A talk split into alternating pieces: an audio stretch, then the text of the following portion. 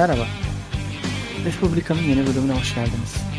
Bu hafta Bitcoin'i ve kripto paraları konuşacağız. Ve yanımızda yine konuğumuz Han olacak. Hanım hoş geldiniz tekrardan. Daha önce aslında bu konuyu konuşmuştuk ama e, daha birçok defa konuşacağız gibi geliyor ilerleyen süreçlerde. Bu, bu konuya değer çekmiş olduğumuz ikinci podcast. E, nasılsınız, iyi misiniz? Önce sizin haliniz hatırını sorarak başlayayım. İyi akşamlar. Merhaba sevgili Augustus, merhaba sevgili dinleyiciler. Bugün yine kripto parayla ilgili bir bölüm hazırladık. Bitcoin konuşacağız tabii ki. Ee, ama bu bölümde e, altcoin'lerden de bahsedeceğiz. Bu da e, oldukça ilgi çekecektir. E, bakalım. E, güzel bir e, kayıt bekliyorum bugün. Kesinlikle, kesinlikle. Ben de aynı şekilde. Ee, tabii ilk podcast'ten bu yana çok e, ciddi değişiklikler oldu Bitcoin'de. Aslında genel olarak kripto para piyasasında. E, başlamadan önce hemen şunu belirtmem gerekiyor. E, siz de zaten tekrarlarsınız ama e, bu programda söyleyeceğimiz hiçbir şey yatırım tavsiyesi değildir. Lütfen bizi dinleyip herhangi bir coin'e, herhangi bir e, ya da piyasaya giriş yapmayın. Bizim burada söylediklerimiz kesinlikle yatırım tavsiyesi değildir. Bir kez daha bunu söyleyeyim, belirteyim. Ee, şimdi hemen çok da lafı uzatmadan ilk sorumla başlamak istiyorum. Şimdi bizim bundan önceki podcastimizde 2-3 ay öncelik, önceki ilk diyorum pardon, 2-3 ay önceki podcastimizi çektiğimiz zaman Bitcoin 19 bin dolar civarlarındaydı diye hatırlıyorum. Şimdi şu anda biz bu podcast çekerken 54-55 bin dolar civarlarına çıkmış durumda. Yani neredeyse 3 katına çıkmış durumda. Ee, bu 3 aylık süreçte ne oldu, ne bitti, fiyatın böyle aşırı seviyede yükselmesinin e, ana sebebi ya da diğer yan etmenleri nelerdi? Kısaca bir e, bunları özetler misiniz?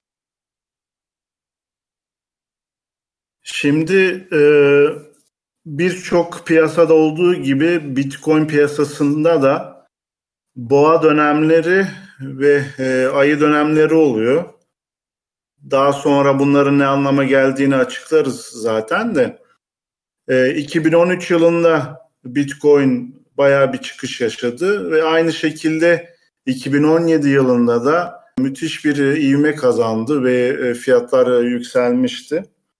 Ve şimdi yine e, benzer bir döneme giriyoruz. Yani böyle dört yılda bir tekrarlanan bir e, boğa sürecine giriyoruz. Boğa süreci de e, özet olarak fiyatların e, hızlı bir şekilde yükselmesidir. Piyasanın adeta e, coşmasıdır. 2017 ile kıyasladığımız zaman e, özellikle oradaki etken e, İngilizce retail investors e, deniyordu. Yani e, bireysel yatırımcıların paralarını kripto para borsasına ve bitcoin'e aktarması ve bu şekilde talebin artmasıyla fiyatın e, neredeyse 20 bin dolar civarını bulmuş olmasıydı 2017 yılında. Şimdi bu 2020-2021 döneminde ise karşılaştığımız durum e, bireysel yatırımcılardan ziyade kurumsal e, yatırımcılardan çok büyük bir talep olması. Bu her şekilde e, kripto borsalarında e, izlediğimiz zaman e, görüyoruz ki müthiş bir şekilde kripto borsalarına gelen Bitcoin hızlı bir şekilde alınıp cüzdanlara gönderiliyor ve bu e, cüzdanlardan artık hiçbir şekilde bu bitcoinler e, kıpırdamıyor. Bu anlamı şudur ki hani kısa vadeli spekülasyon yapanlar değil de uzun vadeli bir yıl, beş yıl, on yıl ve hatta daha uzun zaman dilimlerinde düşünen e, kurumların e, elde edebileceği kadar e, bitcoin elde etmesi ve satın alması. Bunun göstergeleri nelerdir? Ee, ilk olarak ve en önemli göstergelerden birisi MicroStrategy isimli e, firmadır. MicroStrategy Amerikan Birleşik Devletleri'nde e, borsaya kayıtlı bir şirkettir. Uluslararası e, bir şirkettir. Dünyanın birçok ülkesinde faal ve CEO'larının kararıyla birlikte ve CEO'ların e, büyük bir e, Bitcoin taraftarı olmasıyla birlikte büyük büyük yatırımlar yapmaya başladılar ve yüz milyonlarca dolar kendi rezervlerinden cash yani nakit paradan Bitcoin'a geçirmeye başladılar ve daha dün veya önceki gün MicroStrategy 900 milyon dolar tutarında e, borç alacağını yatırımcılardan ve bu 900 milyon doların tamamını Bitcoin'e yatıracağını belirtti ve bu bu tür hamleleri daha önce de yaptılar. Onun yanı sıra PayPal ilk olarak e, kripto para alım satımlarını PayPal platformuna ekledi ve PayPal müşterileri Bitcoin alma imkanı buldu. Onun yanı sıra kredi kart firmaları Mastercard ve Visa aynı şekilde kripto para alımı, Bitcoin alımını olanağını sunacaklarını belirtti. Ve tabii ki hepimizin bildiği çok medyatik olduğu için e, Elon Musk'ın şirketi Tesla'nın e, müthiş bir miktarda e, bir buçuk milyar dolar civarında bir e, Bitcoin yatırımı yapmasıdır. Ve tabii bu hamle MicroStrategy başlayan ve Tesla ile devam eden birçok e, şirketin ve şirket CEO'ların ve şirket yönetimlerinin dikkatini çekti. Ee, özellikle Tesla'nın çok medyatik e, bir firma olması ve Elon Musk'ın çok medyatik bir CEO olması dikkatleri tabii e, buna çekti ve yüzde yüz eminim ki e, birçok şirket yönetimleri şu an nasıl Bitcoin alırız, nasıl biz de bu e, Bitcoin'ları rezervlerimize katarak nasıl bize bir fayda sağlanır diye harıl harıl araştırıyorlar ve e, alımlar gerçekleştireceklerdir. Ve tabii böyle bir kurumsal e, yatırımcıların talebiyle birlikte e, talep müthiş bir şekilde arttı ve tabii piyasada talebin müthiş artmasıyla ve arzın bildiğiniz gibi Bitcoin'de kısıtlı olmasıyla birlikte bu e, fiyatların müthiş bir şekilde fırlamasına yol açtı. Ben hemen bu söylediğiniz üzerine toparlayıp şöyle bir şey sormak istiyorum. Şimdi e, dediğiniz gibi artık bireysel yatırımcılardan ziyade şirketler bu işin e, içerisine girip alımlar yapmaya başlar ve şirketlerin yapacağı alımlar e, bireysel yatırımcıların alabileceğinden binlerce kat çok daha fazla ve yine dediğiniz gibi Bitcoin'in arzının sınırlı olması çok daha değerli bir hale getiriyor onu. Eee, peki aslında bu soruyu bir sonraki soru olarak soracağım ama bu iki soruyu birleştirerek sormak istiyorum. Eee, şimdi boğa dönemini aslında açıkladınız. Bir de eee, ayı dönemi var. Hem sizden ilk önce ayı dönemini açıklamanızı isteyeceğim. Ardından eee, bu nasıl denir?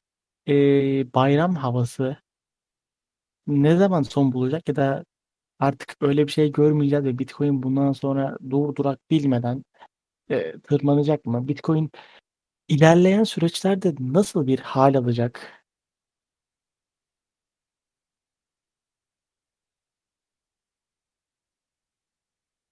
Şimdi de e, sen de belirttiğin gibi Augustus e, sadece e, bireysel yatırımcıların değil, onun yanı sıra kurumsal yatırımcıların artık e, piyasaya girmesiyle tabii paradigma tamamen değişti. Geleceğe yönelik e, ne olur saptamak kolay değil. Ama şu kesin ki e, bu gelişme geriye gitmeyecektir. Bu gelişme hatta e, devam edecektir ve belirttiğim gibi birçok e, şirket aynı MicroStrategy örneğinde olduğu gibi onlar da bir şekilde rezervlerine e, Bitcoin katmak isteyecektir.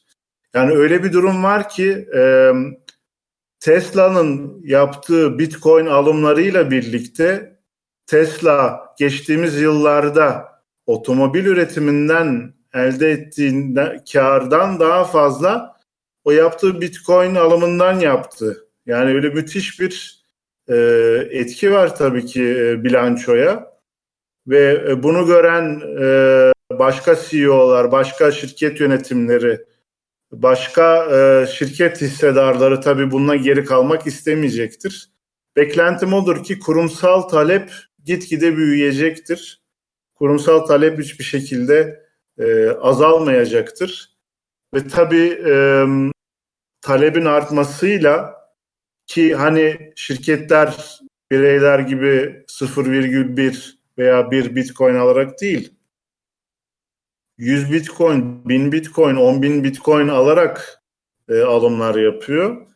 Tabii bu şekilde çok hızlı e, bir şekilde e, var olan bitcoin rezervleri borsalarda gitgide azalacaktır. Yani açıkçası benim beklentim yani en e, iyimser bakarsam en iyimser tarafından önümüzdeki 2-3 yıl içinde e, Bitcoin'i rahat bir 300 bin 400 bin dolar band arasında görebiliyorum. Çok rahat bir şekilde. Peki hemen e, lafınızı kesip araya girip şunu soracağım.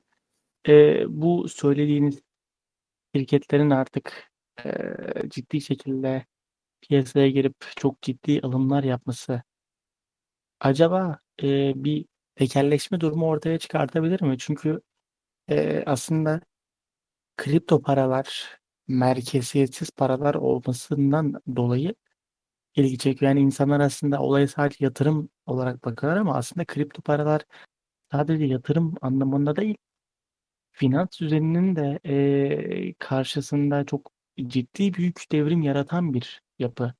Ama böyle bir durumda hani elbet yine takip edilemiyor. O zaten e, değişmez bir gerçek ama yine de Bitcoin'lerin belli ellerde toplanıyor olması, alttaki e, normal sıradan insanların işte 3000, 5000, 10000, 20000 satoshi'lerle e, tabiri caizse oynaması Bitcoin'in de belli bir ya da kripto paraların da bir yerden sonra e, ister istemez günümüzdeki sistemlere kayabileceğini bize acaba gösteriyor mu yoksa benim söylediklerim bir saçmalık mı?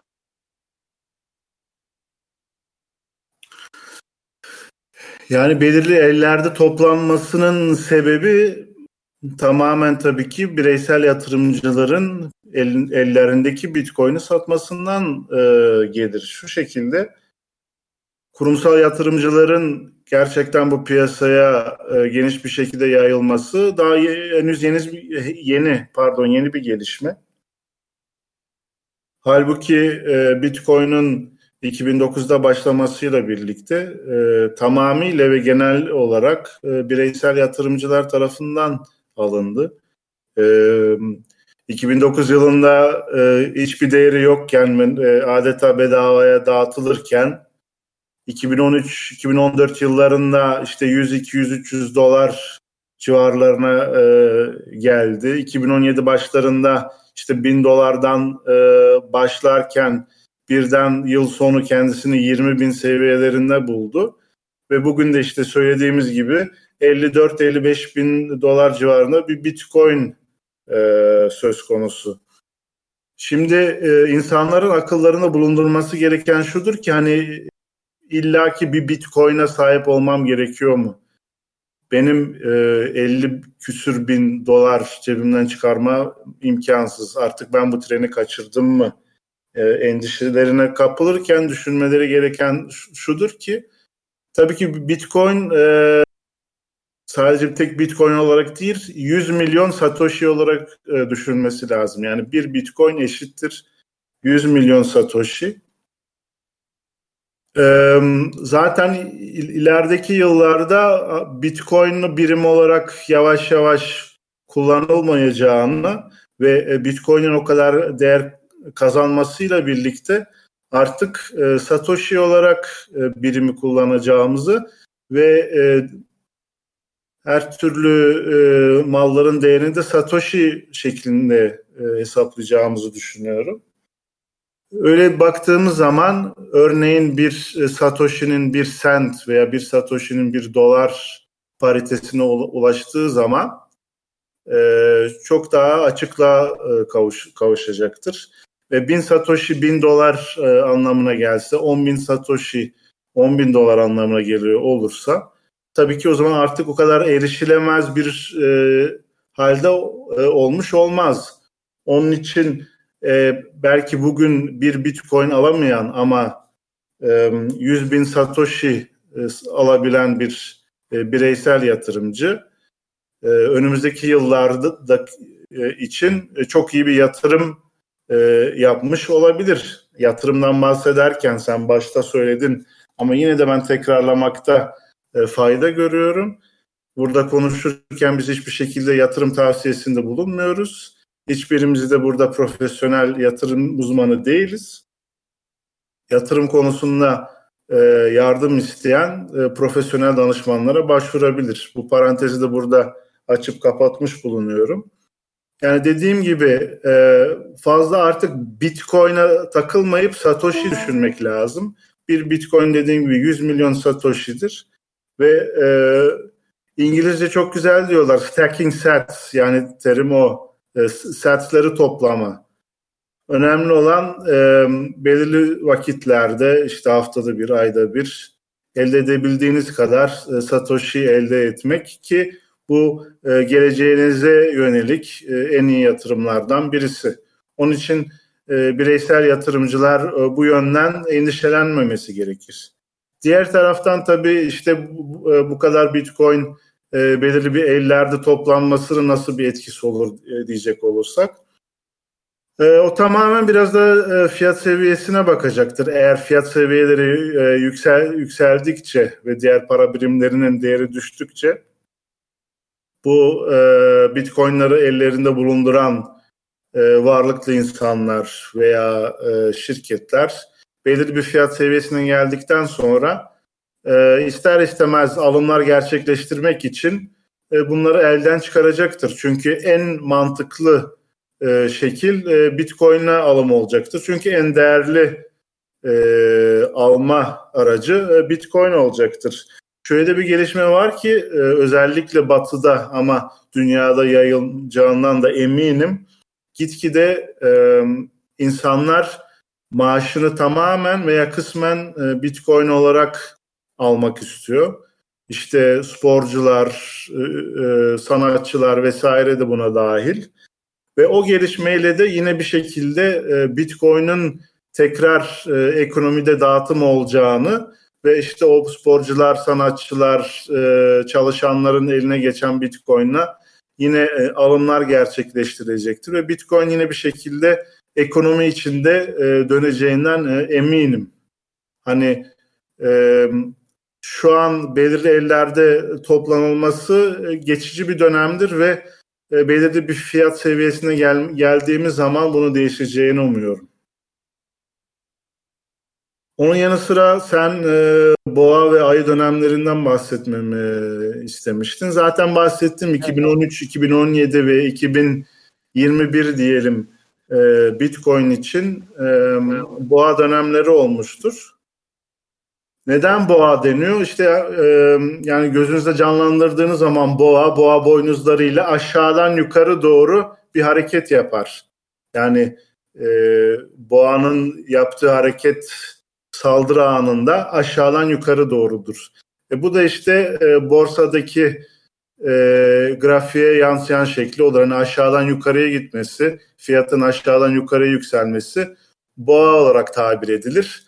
Ayı da e, ayının e, saldırıya geçtiği zaman işte arka ayaklarının üstüne basıp e, öndeki ayaklarıyla saldırması yani yukarıdan aşağı bir saldırı yapması e, piyasalarda fiyatın yukarıdan aşağı itilmesi, yukarıdan aşağı düşmesinin göstergesi olarak e, kullanılıyor. Yani bu boğa ayı hikayesi odur. E, ayı dönemleri genelde boğa dönemlerinden daha uzun olur. 2017 2018 başları yaşadığımız e, boğa döneminden sonra bir 3 e, yıllık ayı dönemi yaşadık ve yeni yeni şimdi tekrar e, 2020 sonunda bir e, boğa dönemine geçtik. Ne kadar sürer? E, yani onu kestirmek çok zor. Gelişmeler biraz e, bize gösterecektir. Özellikle Bitcoin bu konuda bize kılavuz olacaktır. Ama Bitcoin'in e, 70 bin, 80 bin, 100 bin seviyelerine gelmeden e, bence bir ayı dönemine geçiş zaten söz konusu olmaz. Bundan da faydalanan e, Bitcoin'den ziyade tabii ki altcoin'ler e, oldu ve olacak. Ondan da zaten bahsedeceğiz. Yani önümüzdeki haftalar e, daha hala devam edeceğini düşünüyorum ben e, boğa dönemini. Hatta belki birkaç ay diyebiliriz. E, tam aslında araya girmedim. Cümlenizi bitirmenizi bekledim.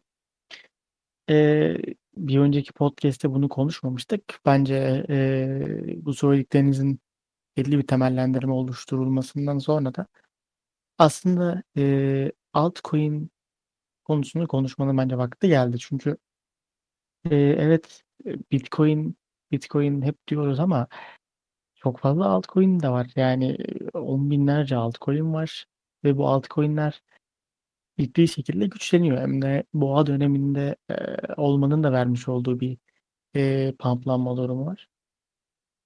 E, ilk önce sizden ufak bir altcoin'e de tanım yapmanızı isteyeceğim ve ondan sonra e, aslında farklı farklı altcoin türleri var. E, bunları da yine e, tanımlamanızı isteyeceğim. Ben uzatmayayım. Ben böyle dedim toparlayayım. Bunu sorayım çünkü daha e, sormam gereken önemli sorular var. Aralarda girip e, ben yine lafınızı keseceğim. Gayet tabii biz burada sohbet için buradayız. Her şekilde e, araya girebilirsin. E, altcoin'lerden bahsetmedik daha önce. Sebebi de odur ki hani e, bunu altını çizelim. Kripto para piyasası, kripto para piyasasının varlığı olması ve geleceği tamamen ve büyük ölçüde Bitcoin'e bağlıdır. Yani Bitcoin kripto para sektöründe e, en önemli e, unsurdur ve oluşmasına sebep olan ve ilk icat edilendir.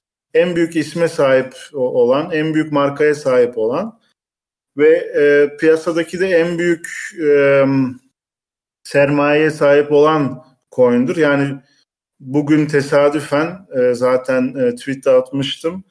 Bitcoin'in sermaye değeri e, müthiş bir, bir rakama ulaştı.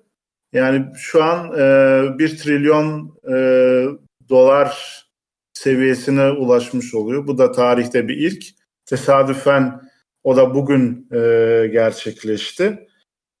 E, ama tabii e, Bitcoin'in yanı sıra e, başka coinler oluştu. Onlara da altcoin deniyor. Yani alternatif coinler. Alternatif neye? Bitcoin'e. Yani Bitcoin var ve alternatifleri var. Alternatif coinlerin gelmesi işte e, Bitcoin'in varoluşundan e, birkaç sene sonra başladı. E, mesela hangileri geldi? İşte Feathercoin vardı mesela veya Litecoin ki halen halen var olan her zaman top 10 kripto paralar arasında top 10 içinde olan bir coin'dir. Peki Litecoin nedir? Litecoin Coinbase'in ilk e, çalışanlarından olan Charlie Lee isimli bir mühendis tarafından e, geliştirildi. Peki nasıl geliştirebildi? Bitcoin tamamen e, açık kaynak e, bir yazılımdır, bir algoritmadır.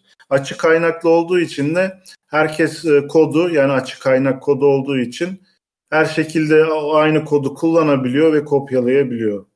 Charlie de Coinbase'de çalışan bir mühendis olarak ben e, birkaç tane değişiklik yaparak kendi e, projemi gerçekleştirmek e, gerçekleştiririm diyerekten Bitcoin'in kodunu aldı, birkaç değişiklikler yaptı. Değişiklikler nedir? Mesela bildiğiniz üzere Bitcoin'in e, hard cap'i yani maksimum limiti 21 milyon coin'dir. Litecoin'inki çarpı 4 yani 84 milyondur.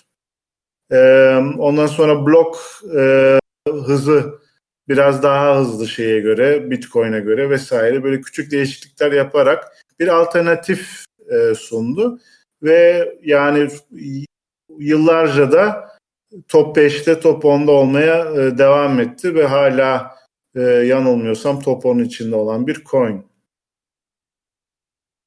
Litecoin gibi bir sürü projeler geldi gitti. Herkes bir şekilde Bitcoin'i kopyalamaya çalıştı ama e, genelde e, hatta neredeyse tamamıyla e, hüsrana e, ulaşıldı.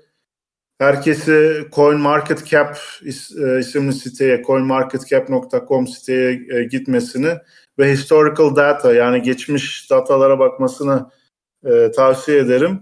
Orada işte eskiden top 10'da top 20'de hangi coinler vardı diye görebiliyorsunuz ve görüyorsunuz ki yani eskiden o kadar çok coin varmış ve şimdi e, adı, adları dahi bilinmiyor. Bu zaten altcoin'lerin en büyük risklerinden biri saman alevi gibi sönebilme imkanları. Yani gelmiş geçmiş o kadar çok altcoin var ki ama %99'u tamamen e, tarihte e, yok olmuş.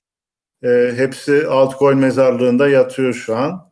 Yani bu konuda çok dikkatli olmak lazım. Dediğim gibi ilk dönem e, Bitcoin'i kopyalamak oldu. Sonra büyük ölçüde zaten Bitcoin'in e, kopyalanamayacağı belli oldu. Ve en son yanılmıyorsam 2016 sonu 2017 başı dönemlerinde Bitcoin Bitcoiner topluluğunda en büyük ayrışım yaşanan şey Bitcoin ve Bitcoin Cash hard fork'u. Bu hard fork nedir? bir coin'in mevcut durumunu tamamen kopyalayıp devam etmesidir. Ve Bitcoiner topluluğu içerisinde işte 2016 yılında büyük bir tartışma oluşmaya başlamıştı. O da Bitcoin'in geleceği hakkındaydı. Bir grup Bitcoin'in elektronik altın olduğunu ve insanların alım gücünün muhafazası için kullanması gerektiğini ve e, kodunun hiçbir şekilde değiştirilmemesi gerektiğini ve kurcalanmaması gerektiğini düşünen hardliner ve daha muhafaza, muhafazakar olanlar ve diğer taraftan e, Bitcoin'in gitgide popülerleşmesiyle birlikte ana konseptin e, dünya çapında e, değer transferleri, para transferleri için fazla hantal bir sistem olduğunu ve tabii ki e, her işlem için ödenen bir e, fee yani bir işlem ücreti e, var. Bitcoin'in popülerleşmesiyle birlikte bu tabii ki artmaya başladı. Ve bu insanlar hayır Bitcoin elektronik altın değil. Bitcoin e, elektronik cash, elektronik nakit sistemidir. Bütün dünyanın kolay bir şekilde, ucuz bir şekilde kullanabilmesi gereken elektronik nakit paradır. Onun için biz e, blokları 1 megabayttan 2 megabayta hatta 4 megabayta çıkarmak istiyoruz ve bu şekilde ücret yani e, işlem ücretlerini düşürmeye çalışıp dünya çapında bir e, nakit elektronik nakit sistemine geçmek istiyoruz diye bir e, söylem vardı. Ve en sonunda bu grup ayrıldı ve Bitcoin Cash e, isimli coin'a bir altcoin'e geçti ama o da yani bugün baktığımız zaman çok marjinal e, bir coin kıyasla hala top 10 top 20'de ama hani Bitcoin yanında e, bahsedilemeyecek kadar aslında küçük bir coin ve baktığımız zaman da zaten günlük işlemlerde neredeyse hiç kimse tarafından kullanılmayan bir coin olduğu için daha fazla da bu konuyu uzatmak e, istemiyorum. Asıl gerek, gelen büyük değişiklik e, yanılmıyorsam 2015-2016 dönemlerinde geldi. O da e, Ethereum'le geldi. Vitalik Buterin daha önce Bitcoin üzerinde çalışmış olan bir mühendisti. Ama onun hakkında çok farklı bir konsept vardı. O konsepte bir, bir dünya bilgisayarı üretmek ve bu dünya bilgisayarında herkesin akıllı kontrat konseptiyle her türlü yeni projeyi gerçekleştirebilmesi. Yani Ethereum hangi nasıl düşünüyoruz? Herkesin erişebileceği e, bir bilgisayar, her türlü işlemleri yaptırabileceği ve bunları akıllı kontrat e, sistem sistemiyle bunu e, gerçekleştirmek. Yani insanlar arasındaki anlaşmaların, kontratların vesaire elektronik bir şekilde akıllı kontrat vasıtasıyla Ethereum üzerinden hiçbir şekilde kontrata girdikten sonra değiştirilmeyecek bir şekilde e, smart contract yani akıllı kontrat e, çıkarması konseptiydi. Ve böylece e, Ethereum ortaya çıktı. Ethereum tamamen müthiş bir patlama yarattı kripto para piyasasında. Çünkü Ethereum sayesinde bu e, akıllı kontrat ve token sistemi içerisinde bir sürü e, yeni konseptler oluştu ve en önemlisi o da 2016-2017 döneminde yaşadığımız bu e, pardon ICO furyası oldu. Dediğim gibi ICO'lara yol açtı. ICO nedir? Initial Coin Offering. Initial Coin Offering nerede, ismi nereden geldi? IPO'lardan. Initial Prospectus Offering. Bu da nedir?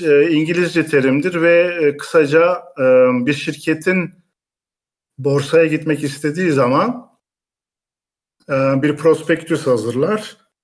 Yatırımcılara sunulur ve bu prospektüs sayesinde e, bir e, initial offering yani bir başlangıç e, yapılır ve o şekilde yeni yatırımcılara bir yeni bir şirkete yatırım yapma imkanı oluşturulur. Ve e, tabii bu prospektüs işi e, kanunlara bağlı ve çok sıkı kanunlara bağlı olduğu için öyle her şirket kolay kolay borsaya gitmiyor. Buna e, bir ton para ve bir ton e, avukat e, gerekiyor, tüm hukukçu gerekiyor bu işlemleri doğru şekilde yapabilmek için. Ama Ethereum'un sağladığı sistemde e, Initial Coin Offering sistemine geçildi. İşte dediğim gibi Initial Coin Offering sistemiyle e, yeni bir dünya açıldı. Nasıl bir dünya açıldı? Ethereum üzerinde ERC20 tokenler sayesinde insanlara e, hisse yerine token satılmaya başladı ve bu tokenler karşılığında e, yeni projeler bu defa zorlu prospektüs ve zorlu kanuni çerçeve içerisinden geçmeden bütün dünyadan e, sermaye toplama imkanı buldu. Tokenlerini sattı ve karşılığında yatırımcılar bu tokenleri genelde Ethereum ile ödeme yapmaya başladı. Ethereum ilk e, piyasaya çıktığında 2, 3, 4, 5, 10 dolar değerinde bir coin'di.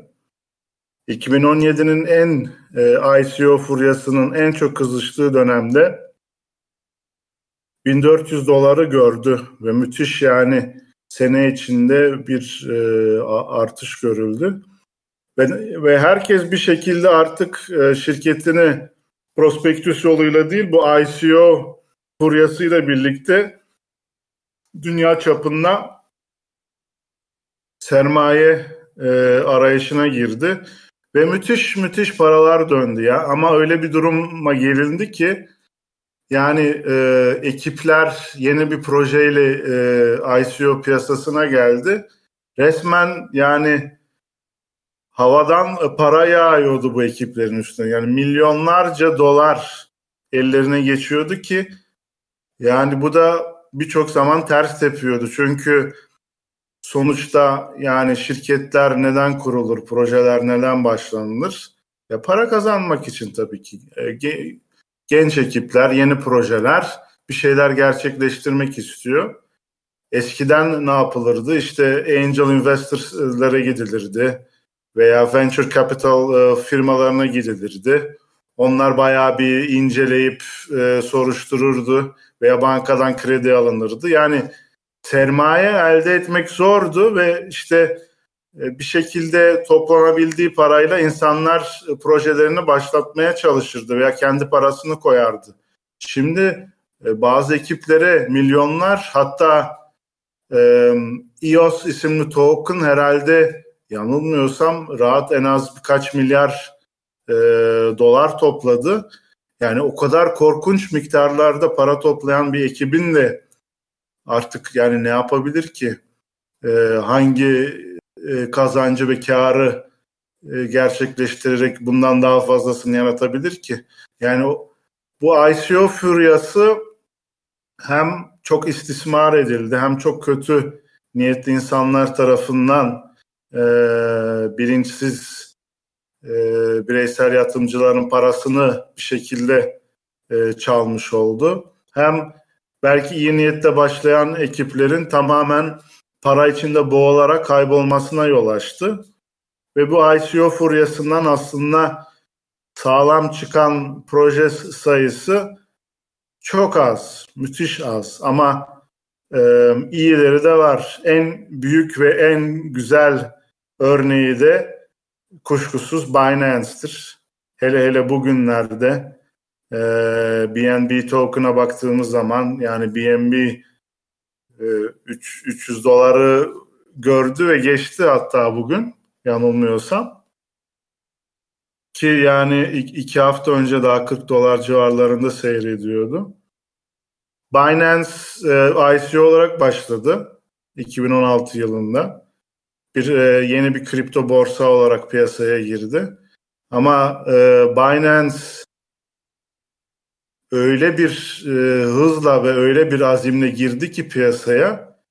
Yani şu an kripto para dendiği zaman akla gelen ilk isimler Coinbase ve e, Binance'tır ve özellikle ülkemizde Coinbase'in herkes için e, imk- e, girme imkanı, kayıt olma imkanı olmadığı için hatta sadece kurumsal ve çok varlıklı insanların e, giriş sağlayabileceği olduğu için daha çok e, batıya yönelik bir kripto borsası olduğu için mesela ülkemizde en çok bilinen e, BTC Türk'le birlikte belki e, Binance'tır.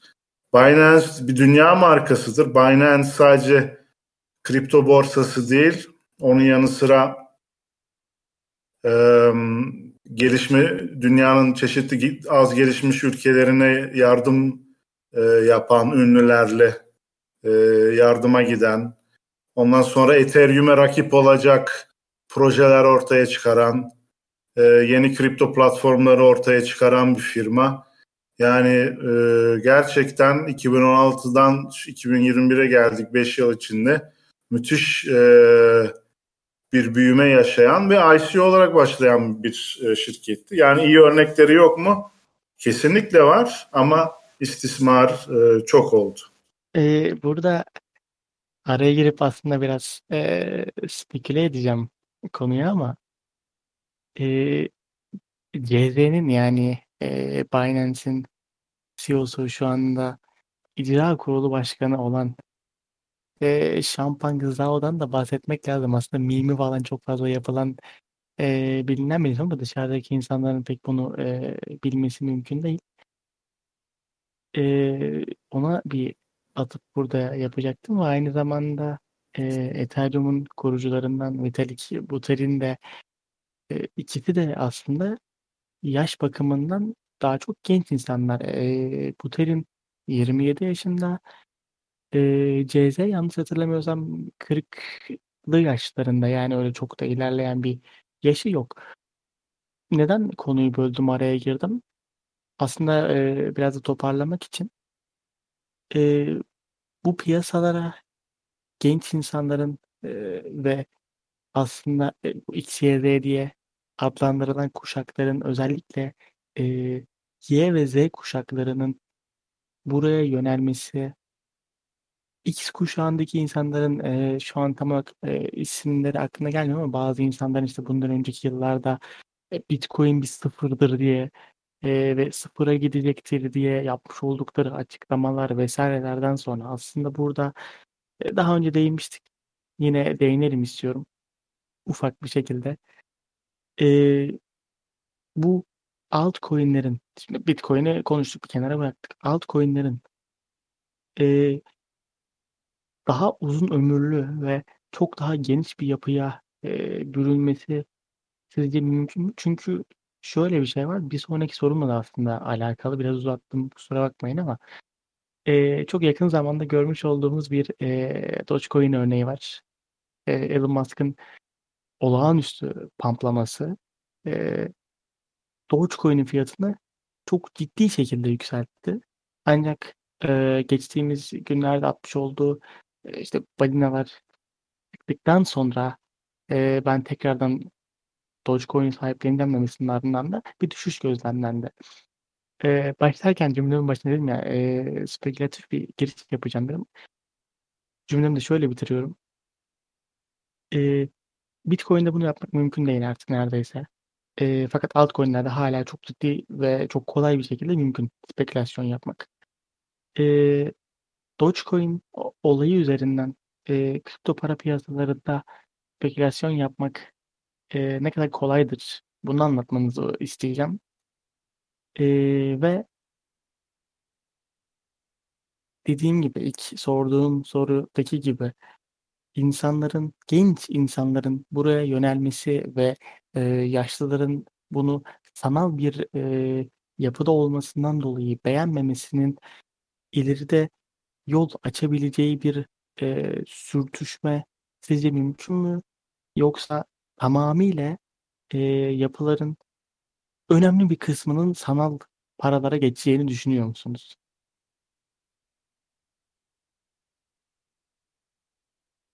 Vallahi Ağustos'cum birçok e, konuya değindin. Onları e, ayrı ayrı e, işleyeyim evet, o zaman. Ben yine araya o zaman Ve... şöyle sorayım. İlk önce ilk sorumdan başlayayım. E, dediğim gibi varlıkların önemli bir kısmının sanal ortama e, taşınması sizce e, mümkün mü ya da ne kadar mümkün? İlk önce bu soruyu sorayım. Ben aslında bu cevap e, bu soruna cevap vermeden e, yine de e, sözümü bitirme taraftarıyım. Ethereum, ICO vesaireden bahsederken en azından bu altcoin'ler kategorileri hakkında yine de bir, bir toparlama yapayım. Dediğim gibi bu, bu ICO furyası yaşandı vesaire. Bu ICO furyasından birçok bireysel yatırımcı zarar gördü. Müthiş paralar kaybedildi. Tabii bu e, devletlerin de bir şekilde e, bunu denetlemeye almasına yol açtı. Özellikle Amerika'da SEC, Securities and Exchange Commission yani borsaları gözetleyen kurum bayağı e, birçok soruşturma açtı ve birçok e, ICO e, projesi açanlara da büyük cezalar geldi bu şekilde öyle bir şey e, yaşandı.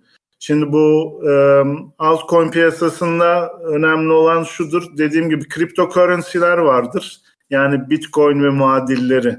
Para veya e, veya kısa evet para olarak kullanılan e, krip, e, kriptokörrensiler, kripto paralardır. Hani nakit para gibi veya altın gibi işlem görenler.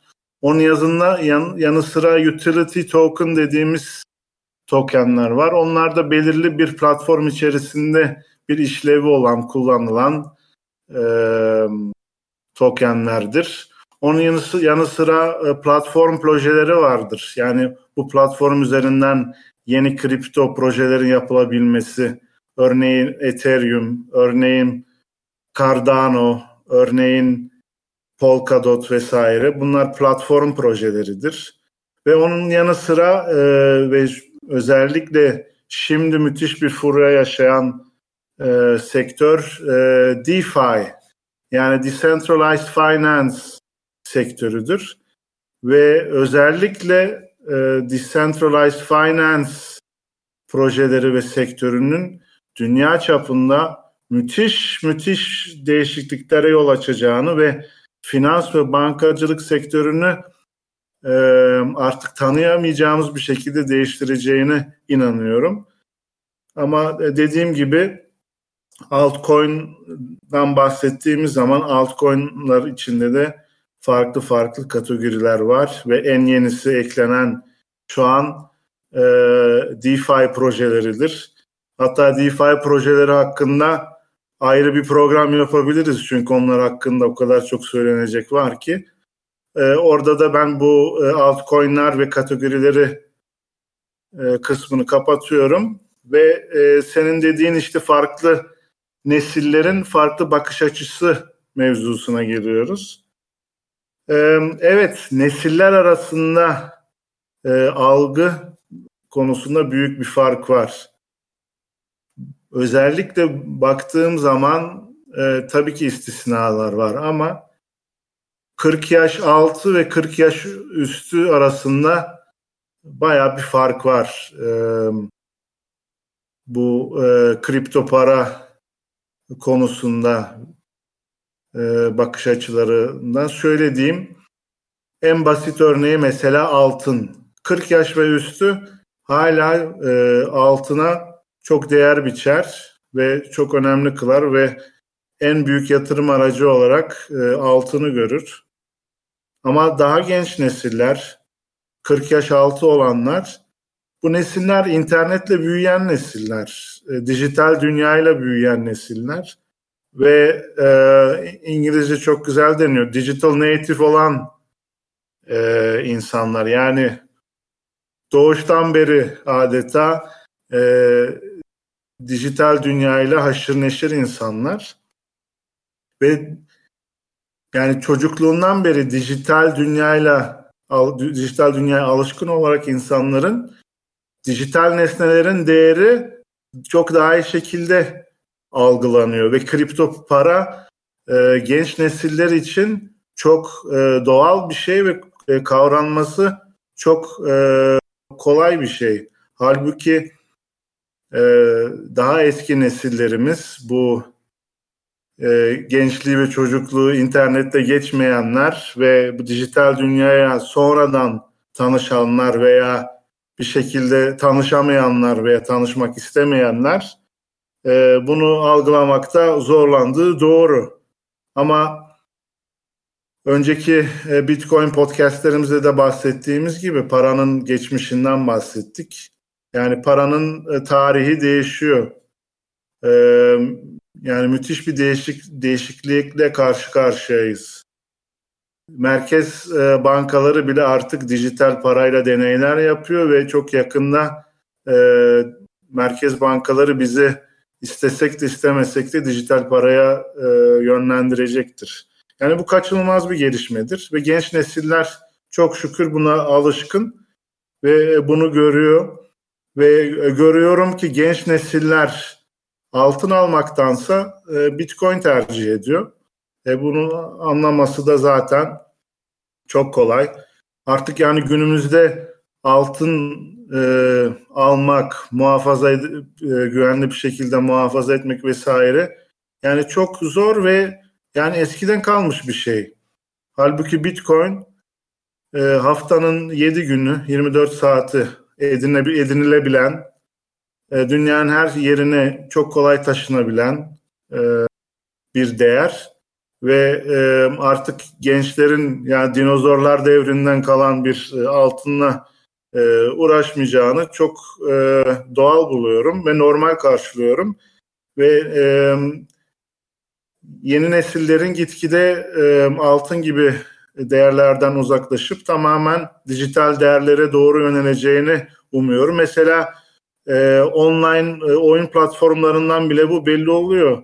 E, online oy, oyun oynayan herkes biliyor o, oyun içinde e, belirli nesneler satın alabiliyor, mallar satın alınabiliyor. Efendim e, kılıçlar, kıyafetler vesaire ve bunların bir değeri var. Hatta dolar değeri bile var bazen. E, ve bu gitgide e, yaygınlaşacaktır.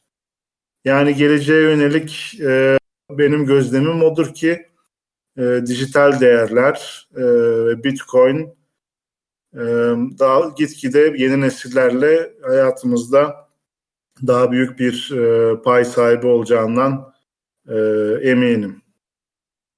Ee, çok güzel dediniz aslında cümlenizi bitirmeyi bekledim araya girmek için.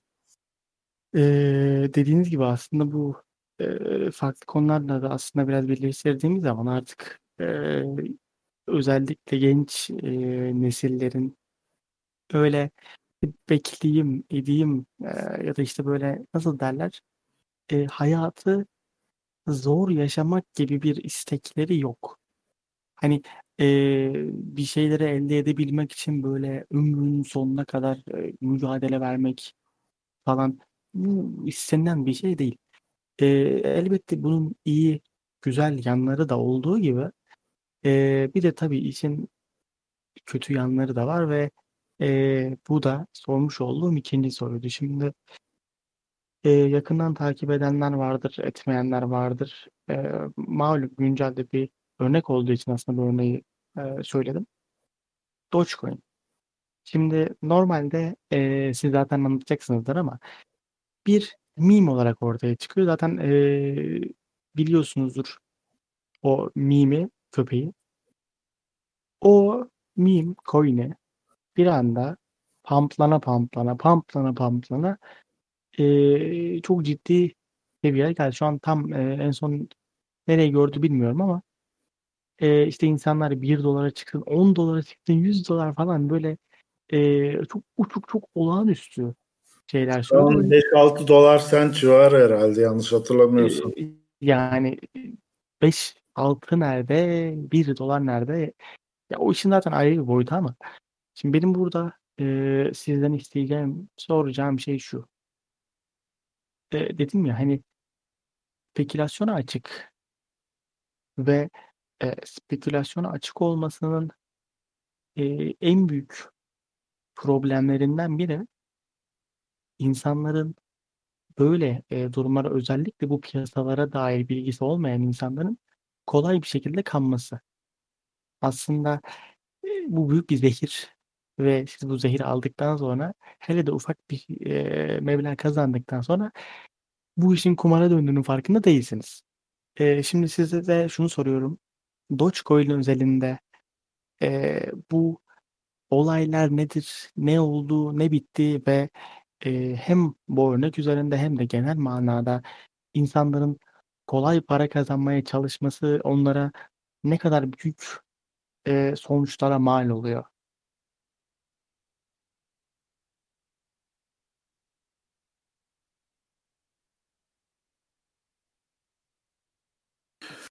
Yani bunun adı açgözlülüktür açıkçası ve açgözlülük maalesef e, insanın e, temel e, içgüdüsüne ait bir şey herhalde. E, insan yaratılışında olan bir şey ve tabii bu bize bir şekilde bazı hareketlere sevk ediyor. Bu da bu Dogecoin olayı gibi. Şimdi Dogecoin olayına açıklık getirebilmek için borsalarda e, özellikle Amerika'da yaşanan e, olaya değinmek lazım. Bu da GameStop e, şirketi ve GameStop hisseleri ve e, Robinhood platformunda yaşananlardır. E, özet olarak e, anlatmam gerekirse e, Reddit'te bir grup vardı. Bu grubun adı da yani Reddit'te yani çoğumuzun bildiği internet platformu. E, orada bir grup vardı isminde Wall Street Bets. Wall Street Bets grubu içerisinde işte borsalarda hangi işlemler yapılır yapılmaz falan sohbetler dönen bir e, Reddit grubuydu. Bu Reddit grubu da e, gitgide popülerleşti, büyüdü ve artık bir şekilde e, nasıl desek takım elbiselilerle e, öyle diyeyim e, bir, bir, bir savaş açmayı düşündü. O da e, piyasalarda yapılan e, işlemler özellikle bu hedge fund denim, denen kurumların yaptığı long ve short işlemleridir. Long ve short nedir? Long işlemi belirli bir hissenin değerini e, bugün 100 ise ve ileride 200 yani daha fazla olduğunu düşünüyorsanız o zaman bir long işlemi yaparsınız ve bu long gitmektir yani long işlemidir. Long long gitmek veya long işlemi yapmak e, bu hisse e, gelecekte daha değerli olacaktır demektir. Onun karşıtı short işlemi vardır. Short'ta e, benim gözümde bir hissenin değeri gelecekte daha düşük olacaktır. Şimdi birkaç tane dediğim gibi hedge fund GameStop isimli şirketin GameStop'ta Amerika'da bir zincir bilgisayar oyunları satan bunlara ağır bir şekilde bir short işlemlerine koydu. Ve tabii bu, bu, bu şirketi çok zor bir duruma soktu ve hatta yani iflasın eşine getirebilecek ağırlığı kazanmaya başladı. Ve herhalde bu bu grup ki gençler ki aralarında birçok da gamer vardır. Böyle e, bilgisayar oyunları satan bir zincirin bu şekilde bir duruma gelmesi, bu e, büyük para e, babaların sayesinde kendilerine yediremeyip ve buna karşı bir mücadele edelim içgüdüsüyle biz de tersini yapalım. E, bu hisseleri topluca alalım ki onların shortları tamamen yok olsun gibisinden böyle bir kampanya başlattılar. Ve e, GameStop hissesi e, sıfıra yakınken yani abartıyorum ama çok düşükken birden korkunç yüksek miktarlara çıkmaya başladı. Ve öyle böyle bir spekülasyon yaşadı, yaşandı ve artık öyle bir e, furya yaşandı ki insanlar e, bankadan borç çekmeye başladı, arabalarını satmaya başladı, evlerini satmaya başladı ki e, GameStop hissesi alalım çünkü devamlı yükseliyor. Onu Dogecoin'e de paralelini göreceğiz maalesef. Yani bu GameStop olayı buydu, Wall Street Bets e, olayı buydu. Ama onların kullandığı platform Robinhood o kadar çok işlem e, görüldüğü zaman artık e, bir noktadan sonra dur dedi ve e, alım işlemlerini durdurma kararı aldı ve tabii bu GameStop hisselerini topluca e, değerini arttırma kampanyası e, suya düştü ve e, olan oldu. GameStop hisselerin değeri felaket düştü. Bu borç çeken insanlar ellerinde sadece e, değersiz e, senetler ve borçla kaldı ve öyle bir hüsran yaşandı. Ve Wall Street Bets'deki bu hissiyat biraz kripto para e, borsalarına ve sektörüne geçmeye başladı. Ve e, aynı zihniyetle e, Dogecoin'a geçildi. Dogecoin nedir? Dogecoin 2013 yılında e, yine Bitcoin'in kodunu kopyal kopyalayarak e, icat edilen bir coin. Bu coin'i icat eden e, isimleri neydi? Jackson Jackson Palmer ve Billy Marcus yani Reddit'te takılan genç mühendisler ve e, orada da gezen bir Reddit üzerinde gezen bir meme yani Shiba Inu isimli köpek zaten Dogecoin'in sembolü o Shiba Inu o köpek. Yani bir meme köpeği. Onu kullanarak e, bir e, coin çıkardılar ama bu coin'in hiçbir iddiası yoktu. Yani Bitcoin gibi e, dünya parası olma, dünya rezervi olma falan hiç gibi bir iddiası yoktu. Daha çok işte e, Reddit üzerinde şaka olsun, işte kendi aramızda e, jest olsun diye birbirimize Dogecoin yollarız, veririz ama yani Dogecoin'in değeri o kadar düşüktü ki yani sıfır virgül yani bir süre sıfır vardı virgülün ardından yani o kadar değeri düşük bir coin. Ama e, işte dediğim gibi bu GameStop furyasından sonra Amerika'da e, bu Dogecoin'e yönelme oldu ve e, dünya çapında da bir yönelme oldu. Maalesef ülkemizde bile e, bunun etkilerini gör, e, görmeye başladık ama tekrar altını çiziyorum. Dogecoin tamamen şaka bir coin'dir. Şakadır, mimdir. İcat edenler bunu altını basarak e, söylüyor. Bir hafta önce bu konuda bir tweet paylaştım. Dogecoin'i icat eden kişilerden e, iki kişiden birisi e, onun e, açık mektubu vardı. Bu Dogecoin furyası yaşanmasından dolayı ve orada tekrar bir açıklık getirdi. Yani bu Dogecoin kesinlikle Bitcoin gibi bir şey olmadığını ve böyle spekülasyon yapılmaması gerektiğini ve sonunun hüsran olacağını belirtildi ama İnsanlar e, gözlerini kapatıyor, kulaklarını kapatıyor, aç gözlülük yapıyor ve illa herkes e, zengin olma peşinde, milyoner olma peşinde. Ama hiç kimse e, ne Dogecoin'in tarihini araştırıyor, ne Dogecoin'in sebebini araştırıyor ve sonunda da e, müthiş e, hüsranlar e, yaşanabiliyor. Mesela e, bildiğiniz gibi Bitcoin sayısı 21 milyon maksimum. Dogecoin'in maksimum ise 128 milyar 441 milyon 150 bin 198 yani e, kafadan söylemek gerekirse Bitcoin'in bir çarpı 6000 6100 civarı herhalde. Yani böyle bir coin'un 1 dolara gelmesi demek dünyadaki e, emlak ve altın dünya dünya diyorum bak Türkiye demiyorum dünya emlak altın vesaire piyasalarından daha büyük bir Dogecoin e, sermayesi oluşuyor olması demektir ki bu tamamen yani absürt bir düşünce ve yani insanların e, birazcık akıllarını kullanarak e, bu tür e, şeylere düşmemesini tavsiye ediyorum. E, kripto para piyasasında e, çok güzel gelirler elde etme imkanı var. Ama böyle şaka coinlarıyla, meme coinlarıyla değil tabii ki. Ee, dediğin gibi yani insanların kolay yoldan para kazanma amaçları insanları böyle e, yollara sürükleyebiliyor. Yani bizde de çok mükemmel bir örneği vardır farklı bir alanda da olsa. E, Çiftlik Bank e, orada söylenen çok ibretlik bence e, çok mükemmel bir cümle vardı. Yatırım yapanlardan birine söylemiş oldu şuydu. Bu kadar insan yatırım yapıyorsa e, bu kadar insan salak değildir. Hani e, işte sürü psikolojisi bunu gösteriyor. E, aslında madem siz böyle demiş ya ben bir de şu soruyu ekleyeyim. Evet bu alanda bu e, piyasalarda gelir elde etmek mümkün.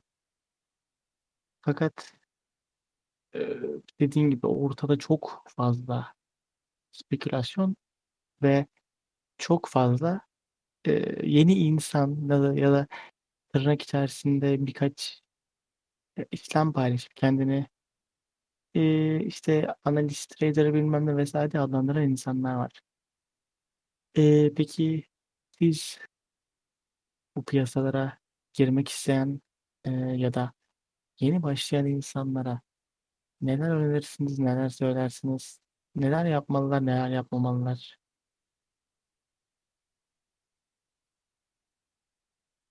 İlk olarak genel olarak bir yatırımcının belirli bir sektöre yatırım yapmak istiyorsa o sektörü tanıması lazım. Yani bu her sektör için geçerli. Bu bors, borsada herhangi bir yatırım yapacağınız zaman veya başka bir bir değere yatırım yapmak istiyorum, yeni bir şirkete bir yatırım yapmak istiyorsanız vesaire her halükarda neye yatırım yaptığınızı bilmeniz lazım. O kadar çok insan var ki şu an kripto paraya e, yatırım yapan ama kripto paranın ne olduğunu, Bitcoin'in ne olduğunu, Bitcoin'in hikayesinin ne olduğunu e, bir haberler. Alakaları yok ve bazen e, öğrenmeye istekleri e, veya tenezzülleri olmam, olmadığından da kuşkalanıyorum. Yani şunun altını çizelim. E, Bitcoin ve e, gerçek anlamda sağlam kripto para e, kripto projeleri hızlı zengin olma araçları değildir. Bitcoin dünya finans sistemini değiştirme olayıdır.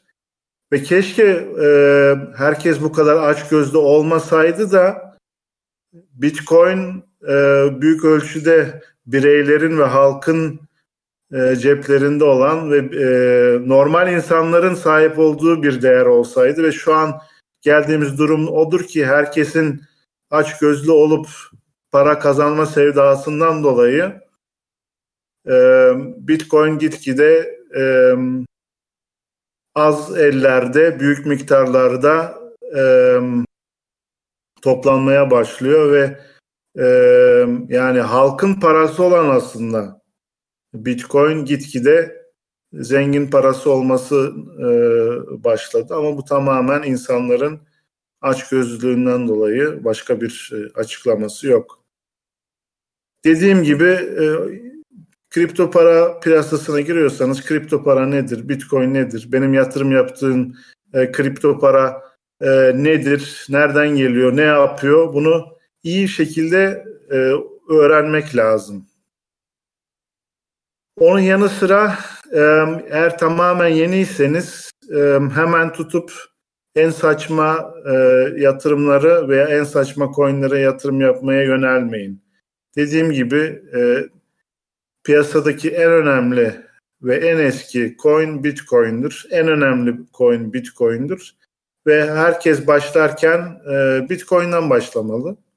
Bitcoin'i öğrenmeli ve e, bütçesinin el verdiği şekilde Bitcoin'a e, yatırımlarla e, başlaması gerekir diye düşünüyorum. En azından bu fikrim o, tavsiyem değil ama yani ben, benim izlediğim yol ve en doğru bulduğum yol budur.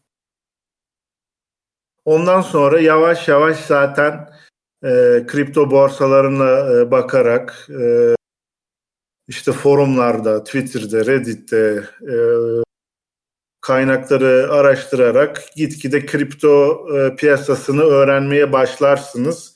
Öğrendikçe neyin doğru, neyin yanlış, neyin iyi, neyin kötü öğrenir, öğrenmeye başlarsınız. Yani lütfen arkadaşlar aceleci olmayın. Evet şu an bir e, boğa dönemi var ama bu doğa, boğa dönemleri eskiden de vardı, ileride de olacaktır. Korkmayın, para kaçmıyor. Kripto borsaları haftanın 7 günü 24 saat açık, 365 gün herkese her gün para kazanma imkanı var. Korkmayın, kaçmıyor bu sektör. Bu sektör var ve gitmeyecek. Ama bilinçli girin lütfen. Öncelikle öğrenin nedir. Özellikle borsalara gittiğiniz zaman da borsa nedir? Borsalarda alımlar satımlar nasıl olur? Hangi borsa iyidir? Hangi borsa kötüdür? Ee, onları öğrenin ve bir minimum olsa da bir teknik analiz öğrenin. Şimdi o kadar çok insan görüyorum ki yani e, kafası kafası kesilmiş tavuk gibi koşturuyorlar bir taraftan o tarafa. Aa şu şu dedi, o bu bu dedi. Aa, şu e, Twitter'daki e, kişi şu coin'e gireceğini söyledi. Hadi onu alalım. Aa, şu o dedi bu bir, bir milyon olacakmış onu alalım. O kadar çok insan var ki bu şekilde hareket eden yani resmen e, şok halindeyim. Bu, yani kulaktan dolma bilgilerle herhangi bir Twitter'da birisinin bir şey yazmasıyla insanlar e, dişin etinden tırnağından yani terleyerek edindiği para, biriktirdikleri parayı tanımadıkları, bilmedikleri bir şeye yatırıyorlar. Yani bu yani aklım almıyor bu, bu durum. Onun için dediğim gibi e, projeleri öğrenme minimum bir teknik analiz öğrenin. Teknik analiz e, uçsuz bucaksız bir deryadır. Eğer gerçekten uzmanlaşmak isterseniz teknik analizde yani ömür boyu e, çalışıp öğrenip yine de şimdi ustayım, şimdi uzmanım diyemeyeceğiniz kadar o kadar dediğim gibi uçsuz bucaksız bir deryadır. O tamamen size bağlı ne kadar e, teknik analizde uzmanlaşmak istediğiniz. Ama e, herkes e, bu piyasaya eğer borsalardan giriyorsa bir minimum teknik analiz e, öğrenmesi lazım ve borsa işlemleri nasıl yapılır öğrenmesi lazım. Mesela bir stop loss nedir bilmesi lazım.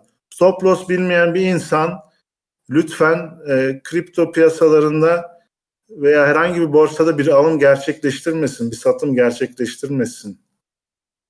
Veya uzun vadeli düşünüyorsanız kripto piyasasına, borsasına sadece Bitcoin'unuzu alırsınız, işte 100 lira mı 1000 lira mı alırsınız, çekersiniz tamam o kadar.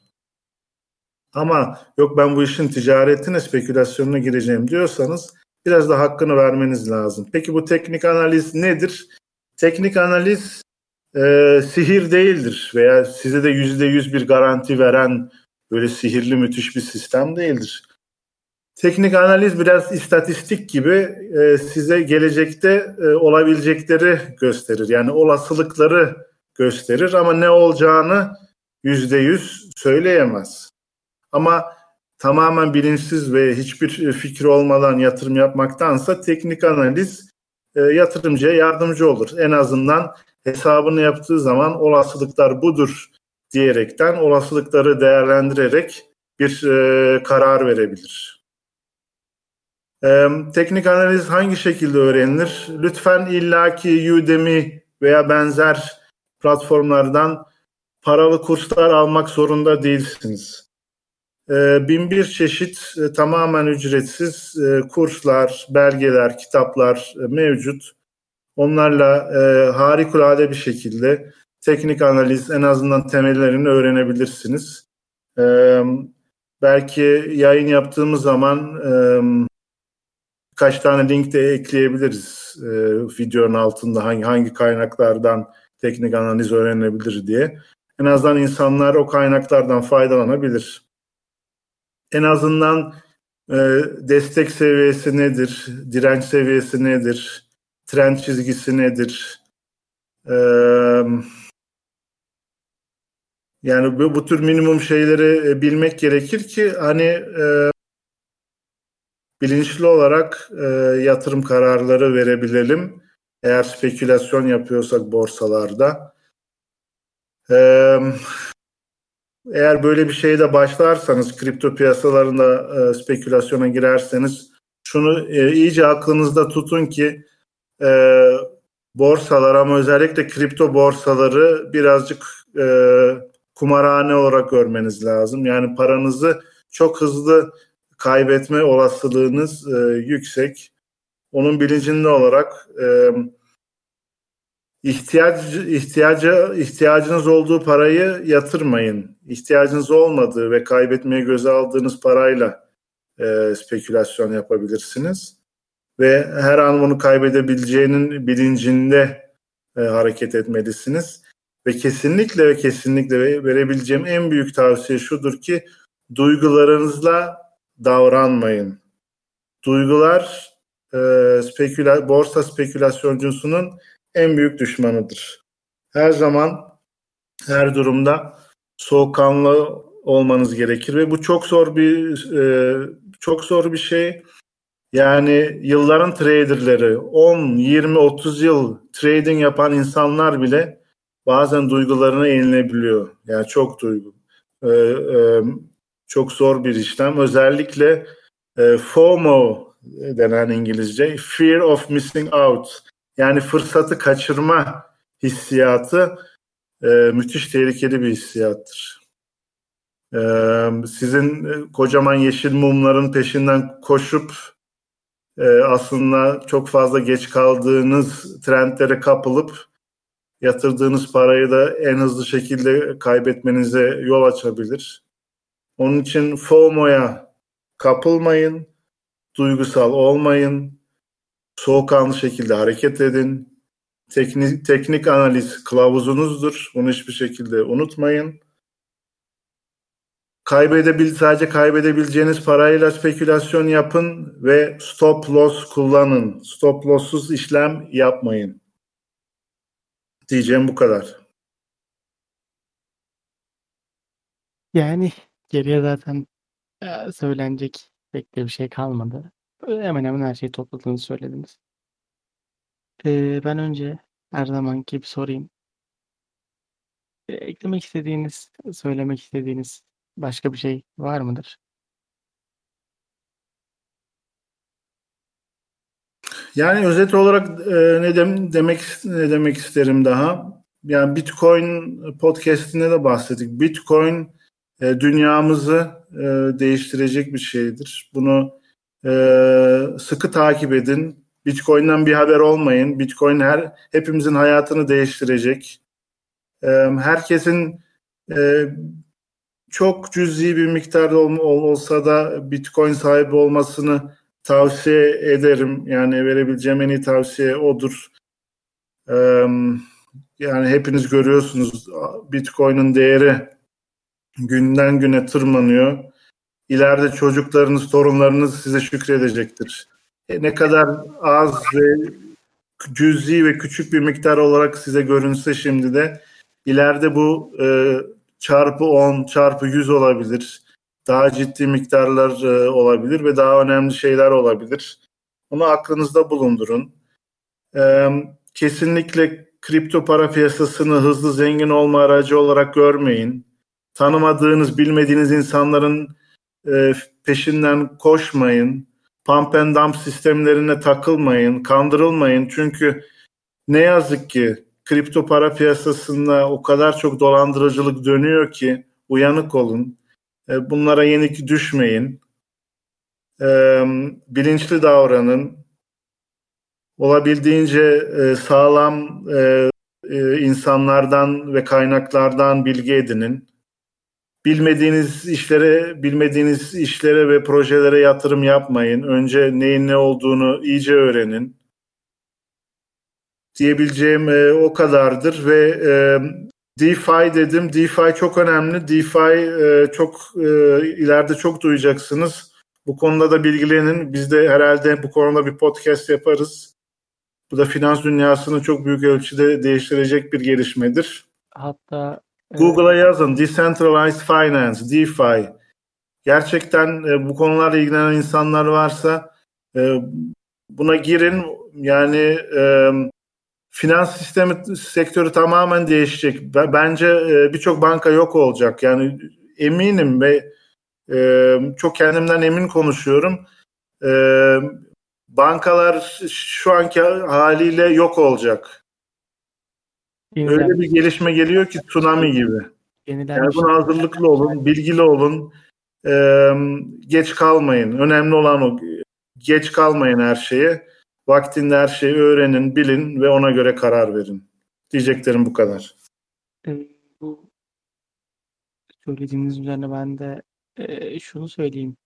Hem DeFi konusu hem de bilmiyorum belki e, ilerleyen bir dönemlerde böyle yine olağanüstü bir e, yükseliş ya da bir düşüş gerçekleşirse e, belki bir canlı yayın bile hani anlık e, gelişen bir şeyler de yapabiliriz. Onu da söyleyeyim. Evet sıcağı sıcağına güzel olur aslında. Mesela e, Tesla'nın yaptığı yatırım yeni haber olunca mesela orada bir bir program girilebilirdi haklısın. Ciddi bir e, pump olmuştu orada. E, dediğim gibi yani olabilir bu aslında hem talebe göre hem de e, bizim bunu uygulamamız da gerek.